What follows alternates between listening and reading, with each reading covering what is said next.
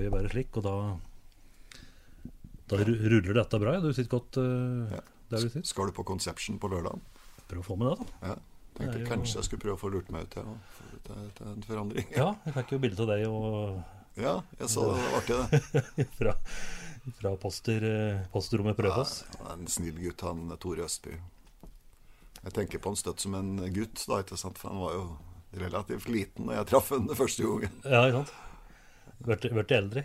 Ja da, han, eh, han er blitt. Han er vel eh, rundt 50, kan jeg tenke meg. Ja, han sa det. Fylte 50, han fyller 50 nå i april, sa han. Så Ja, det blir begynner å. Godt tippe.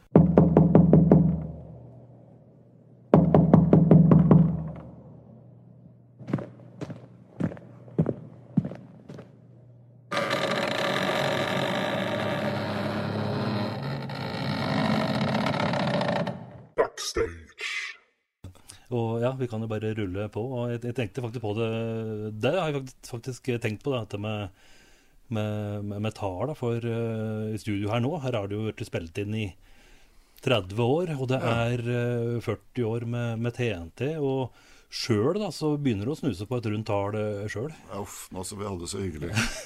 Ja. er dette noe du Nei, altså jeg er, 50, tenker på? jeg er 58, så jeg liker å tenke på at det er en stund til det runde tallet. Ja, men, det, men, men det er, er du liksom eh, tenker på liksom at eh, jøss, driver med dette i 40 år og slik og slik, og eller er det bare fortid er Jeg burde kanskje ha tenkt over det, og kanskje gjort noen andre ting i livet mitt enn å lage musikk hele tida, liksom. Men eh, eh, samtidig, dette er, det har vært en stor interesse i livet mitt, og det er jo det jeg elsker å drive på med. Så, så tida bare flyr når en driver på med noen er glad i. eh, Med noen er glad i, så da, da, går, da flyger jo tida, det vet jo alle. Det er som å være liten og leke, ikke sant. Kjempeartig med vennene dine, og så kommer noen og avbryter leken. Det, det vil ikke jeg. Nei, bare, bare driver på. Ja, bare driver på, liksom. Ja, det finnes jo et uh, opptil flere legendariske Paul McCartney-intervjuer, og det er jo blant annet et som ligger ute. Da er han jo akkurat når Beatles har slått gjennom, tidlig i 20-åra. Og, Ja. Og da sier han jo det at eh, dette her er noe som skjer nå. eh, at vi som gamle gubber på 30 skal, skal spille popmusikk, det, det, det, blir, det blir bare teit. Vi kan ikke gjøre det. Så dette er bare noe som skjer nå. Ja, jeg uttrykte vel noe sånn dumt det òg når jeg var ganske ung. Som jeg sa til når jeg ble 25, da skal jeg begynne med utdannelse og få meg ordentlig jobb og sånn. Ja, åssen gikk det? Det gikk jo Det gikk jo til det. Eh, Men, men det hadde jo noe kanskje med etterspørselen å gjøre. At det, det var bare liksom en sånn eh, et tog vi var på. Det var umulig å hoppe av på et vis. Mm. Nå er det Ja, når vi står her nå i studioet ditt, så da er det bare noen eh, timer til du slipper ei ny, ny skive. Og Ja.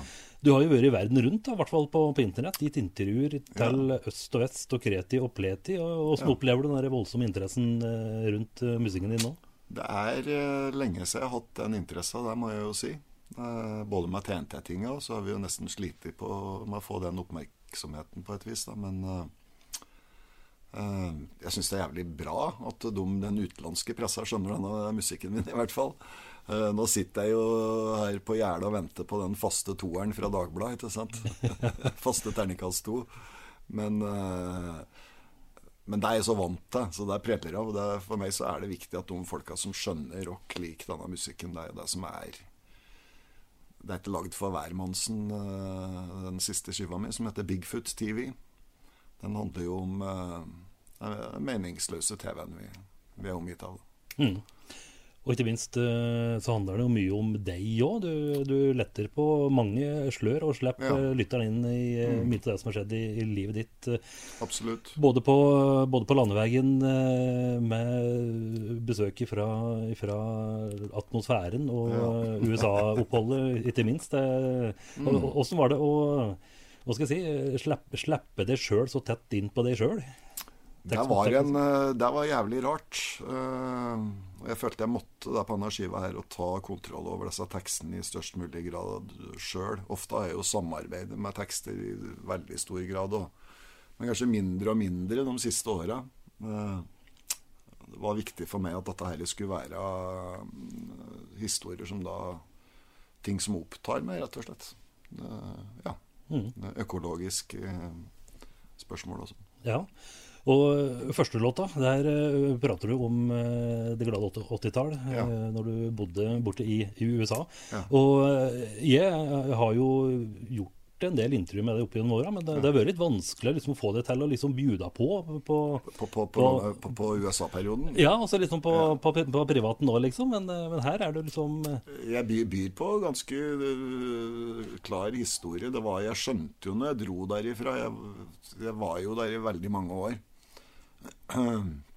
Sånn jeg havnet hos den familien jeg bodde hos, der var jo jævlig bra historie, for da eh, Da var TNT de, Vi hadde leid et hus i ei gate som heter Nugent Avenue. Hadde sånn bandhus. Det var ganske rockehus, for å si det sånn. Og så var det en lørdagskveld vi hadde fri. Vi var i en sånn øvingsperiode. Så hadde vi fri, og det regnet sånn helt sinnssykt på Long Island. Det, det, var, det var et vanvittig regnvær. Og det var det liksom eh, Du kunne se i gaten, så var det 15 cm, liksom. Der bestemmer bandet seg og crewet for å dra på Unnskyld, på, ut på byen. På bar. Så de dro på bar, og så tenkte jeg å, deilig, alle drar nå, nå kan jeg se TV stille og rolig, ta med et bad. Ikke sant? Så tapper jeg, satte jeg på TV-en da, og tappet opp i badekaret der. Og halvfullt badekar, og la meg oppi badekaret. Og så lå jeg der, så plutselig da, så popper proppen opp, ikke sant? Og da hadde kommet liksom flommene inn i kloakksystemet, så plutselig så ble jo hele badekaret, resten av badekaret ble jo fylt med møkk. Så plutselig så Og lå der lå du. der lå jeg liksom i, i, i møkka fra det amerikanske nabolaget. Da, da føler han seg godt integrert, kanskje. Eh, du, og da tok jeg bare kom jeg opp derifra, der er badekaret, og fikk dusja av det verste.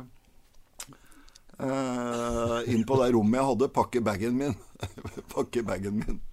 Og ringte han kompisen min, Bob Aiken, som, som da var sånn assistent for bandet, for managementet vårt på den tida.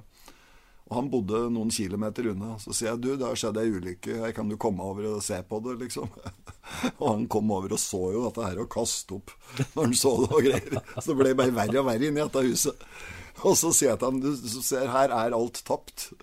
Og bandet var jo på pub, ikke sant. Ja. Og så, og så sier jeg du, kan jeg bli med til det og så få være der i natt? Og så sier han ja, det er greit. Så jeg ble med til han og fikk meg ei seng der.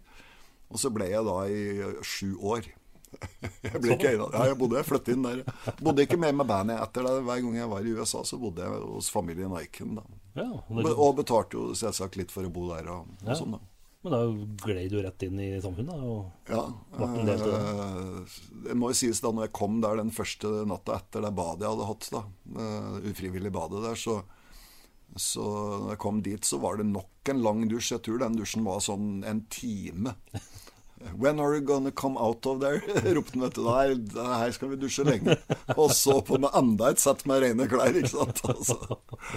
Og jeg skulle aldri tilbake til det, det huset. Jeg tror jeg aldri var tilbake til det bandhuset, faktisk. Eh, men de, resten bodde der videre? Eller? Resten eh, bodde der, men det måtte jo være helt traumatisk å så komme der og så inn på det badet og se hva som hadde skjedd der og greier. Men ble dette der en liten sånn skjult uh, i en TNT-låt etter hvert? Eller? Nei, denne der, eh, det, det var liksom vanskelig å beskrive et, et, et, et bad i møkk.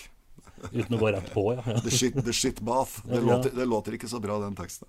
Eh, Nei, og det er kanskje vanskelig å gjøre den finurlig. Ja. Så det blir til, det blir ikke lett. Det er mange som har prøvd å lage sanger om møkk. Frank Zappa har gjort det, men uh, sjelden vært bra. Ja, ikke sant. Eh, eh, vi hadde jo litt uh, meldekontakt før vi gjorde avtalen her. og Da sa du liksom at, eh, at du selvsagt var veldig veldig fornøyd med, med nye plata di, men at du kanskje kjente at det begynner å bli, bli nok nå? Jeg føler vel at det er sånn eh, Sånn som Rypdal ga jo ut et studioalbum her for et par år siden. Han blir 75 nå, og da var det 14 år siden forrige studioalbum. Så jeg tenker sånn at jeg skal ikke sitte og lage noe slags eh, inflasjon i å slippe plater. Eh, jeg skal nok fortsette å lage plater, men på, på det, den hyppigheta som jeg har gjort, det er jo jeg vet ikke hvor mange album tar sammen, det må, men det må være liksom 35 studioalbum eller noe sånt. Mm. Så, pluss alle de andre platene jeg har spilt på da, med andre artister. Og så på et eller annet tidspunkt så trekker jeg jo min musikk inn at primært av meg sjøl, i hvert fall. Og, så, og, og ligger der og spiller. Så hvis det er noen som vil ha hjelp, så bør de benytte anledningen de neste få åra. Ja, Men eh, er det noe du har tenkt på, tenkt på lenge? At du eh, liksom skal begynne å Nei, jeg, jeg, vi, vi, vi, jeg tror ikke det, er noe sånn tegn i vår aldersgruppe at folk skal gi seg. Ikke TNT eller på noen måte, men vi ser det begynner også å se ut. Jeg kan ikke se for meg at jeg orker å turnere når jeg begynner å bli en sånn ja, Med mindre det var en million på bordet hver gang, da. Men når jeg er liksom 7-68 år, så tror jeg ikke jeg orker det. Reise rundt i Norge i helgen, liksom. Åndalsnes og eh, så kjøre videre? Ja, ikke sant. Eh, og vet du hva Norges mest eh, sentrale plass er, da? Nei. Hvis du turnerer Sør-Norge, så må du krysse ei bitte lita bygd når du kommer fra forskjellige plasser. og Der må du alltid gjennom. Og der bor det liksom 20 personer, og det er Norges mest sentrale plass. Den heter Byrkjelo. Akkurat. Der var en Paolo Vinaccia som, eh, som hadde funnet ut at der krysser du Der er det liksom det viktigste krysspunktet da, fra sør til nord og vest til vest. Byrkjelo. Altså, alle må innom der. Byrkjelo, det er, det er navnet må folk merke seg. Det er Norges mest sentrale sted. Så den som har eh, bensinstasjon der, har gode, gode tider når det kommer musikere. Det er, det er bensinstasjon der, og så er det tolv hus eller noe sånt. Det er noe sånt. Ja. Ja. Åssen eh, ligger det an med TNT om dagen? Eh, Du har vel eh, sagt det litt der òg, Eh, TNT, vi prater jo om eh, å eventuelt da gjøre en turné neste år. Vi, eh, 2022 mister vi jo det i år, vi har 40-årsjubileum, men vi skjønte jo at vi mistet det. For at de festivalene i fjor de var allerede flyttet til i år osv. Så, videre. Så der toget gikk. Men neste år så gjør vi nok eh, den uh, turneen. Uh, hvem som blir med, det er ikke avklart ennå, men vi er har gode samtaler hele gjengen. Så. mm. Blir det en sånn uh, at alle blir med? Eh, Det, det kan godt hende. Uh, det er noe jeg kunne ønske meg. Eh, I hvert fall den norske biten, da. Eh, I utlandet så er det vel en, eh, en preferanse på kanskje den originale besetninga. Tror jeg vel utlandet hadde sagt, satt pris på. Men eh, som sagt, de gutta prater. Jeg har mitt standpunkt til den saken. Jeg er klar. Så må de eh, andre gutta i bandet prate. akkurat. Så den som eh, henger på, den, den får se. Der tror jeg Nå er TNT et skikkelig klassisk band blitt, da.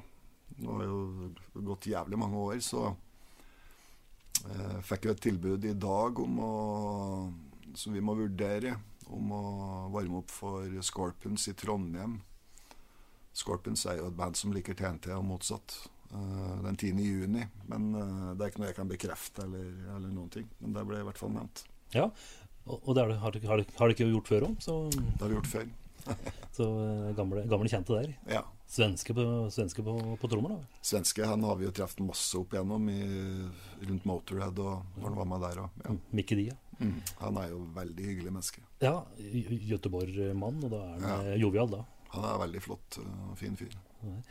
Nå er det jo eh, eh, som sagt ny eh, soloplate. da, og eh, Når var det du eh, når Under prosessen eh, skjønte du at eh, liksom, dæven, dette, her- dette her blir bra? Jeg tror jeg skjønte den første låta som ble spilt inn, var vel eh, Not Today. I hate this fucking world, but not today. Og Det tror jeg mange kan føle på da når det er krig og faen meg korona. Men på en fin fredagskveld da med gode venner og en god middag og et glass vin, så er det ok allikevel. Så det er jo liksom metaforisk sett. Men det var den første som ble spilt inn, så vidt jeg husker, på den plata. Etter hvert så, så fikk jeg bedre og bedre feeling på det. Og øvde jo mer og mer med bandet. Så det var jo en sånn god gammeldags prosess da, at vi gikk inn igjen på øvingslokalet og øvde inn dette materialet før vi spilte det inn. Mm.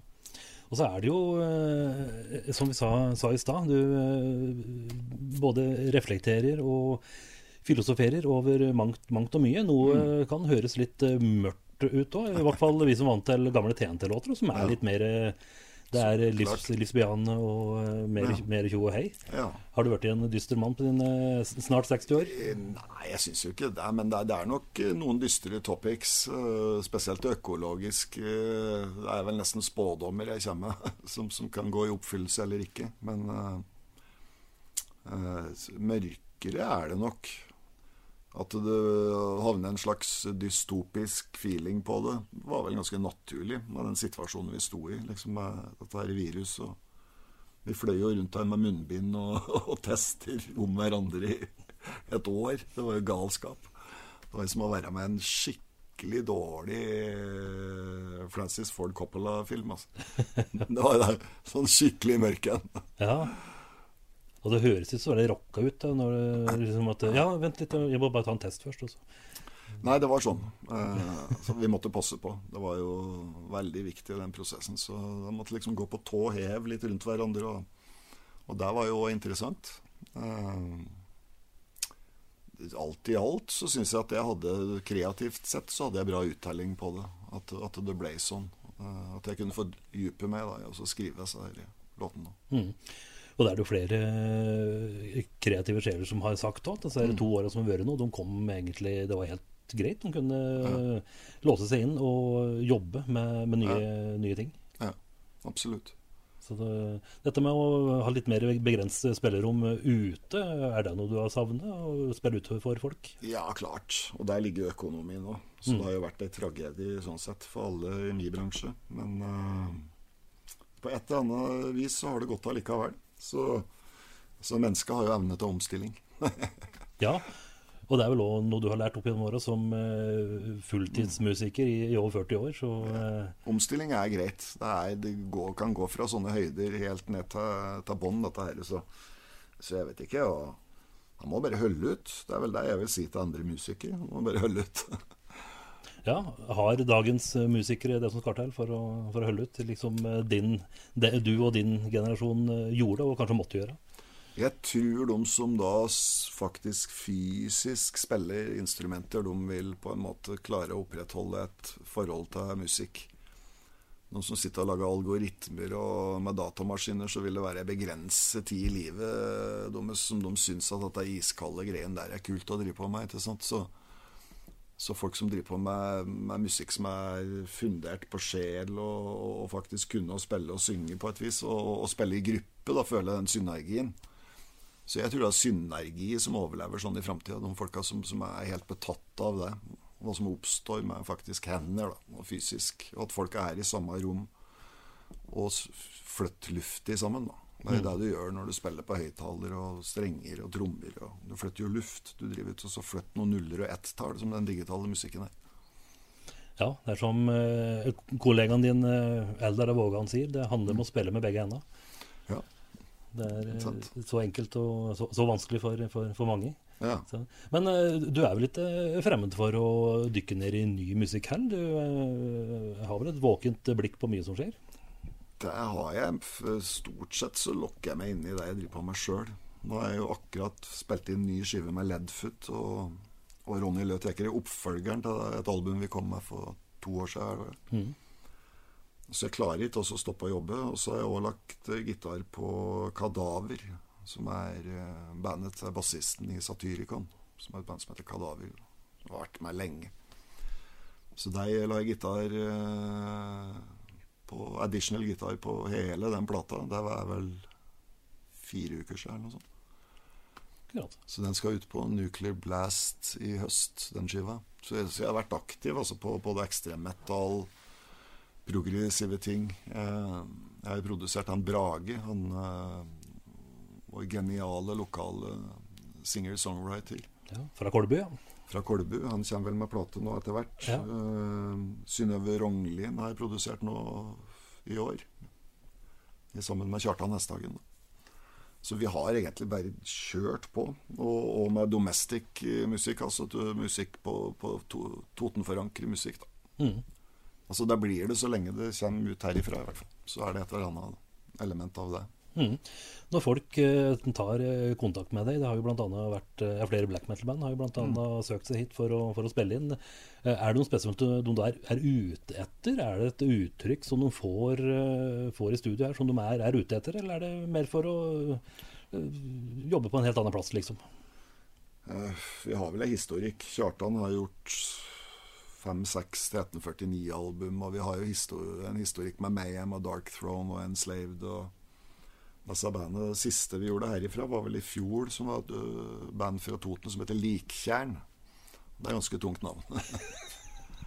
så Jeg ser nesten får, det, får med deg opp i badekaret. Ja da, så sånn Kjartan mikse det albumet. De hadde vel spilt inn sjøl, så ble det miksa her og sånn. Men Ups, er det meg? Nei. det er meg. Nei. Fy faen, det låter jo like heftig som ei klokke. Låter like høyt som en telefon. Da prater vi. Yes, Ble jeg, vet du. du har tatt barn der, du. ja. Nei, altså Det skjer jævlig mye positivt uh, på Toten og omegn uh, om dagen. Så ja. Så du har jo andre team uh, her som også jobber musikk. Du ser Klokkereint og Narum. og Så folk er jo aktive Mm. og skaper musikk. så ja. Eh, skal, skal ikke forundre at dette var kanskje en liten drøm dere hadde når dere åpnet døra her i 1990, var det vel? Og at eh, flere studioer i nærområdet skulle komme til, og at det skulle bli et eh, skikkelig studiomiljø på, Gjøvik og Toten? Ja, vi føler ikke noe konkurranse fra det de driver på med. De driver på med sitt, og vi driver på med vårt. Og det skal bare fortsette å være. Jeg kunne kanskje ønske at det var større samarbeid, sånn som det er i Bergen, mellom kompetanse, kompetanse i distriktet. Men eh, det er som sagt det er ting vi har prøvd å få til i herregud 30 år, og det er jævla tungt å få til i distriktet. Folk sitter liksom på hver sitt hue. Og da velger vi å jobbe med dem vi jobber med, selektivt. Om de kommer fra Norge eller utlandet eller Toten. Det er ett fett. Så, så lenge vi har et eller annet forhold til det. Mm.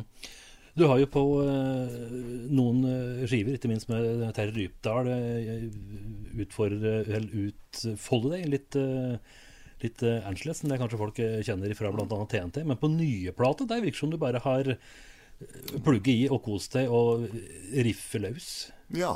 Det er bare riffe på. Ja, det, det, det høres artig ut òg. Ja, det var artig. Og det er liksom Så er det vel to gitarsoloer på hver låt. Det er vel noen år siden det har vært.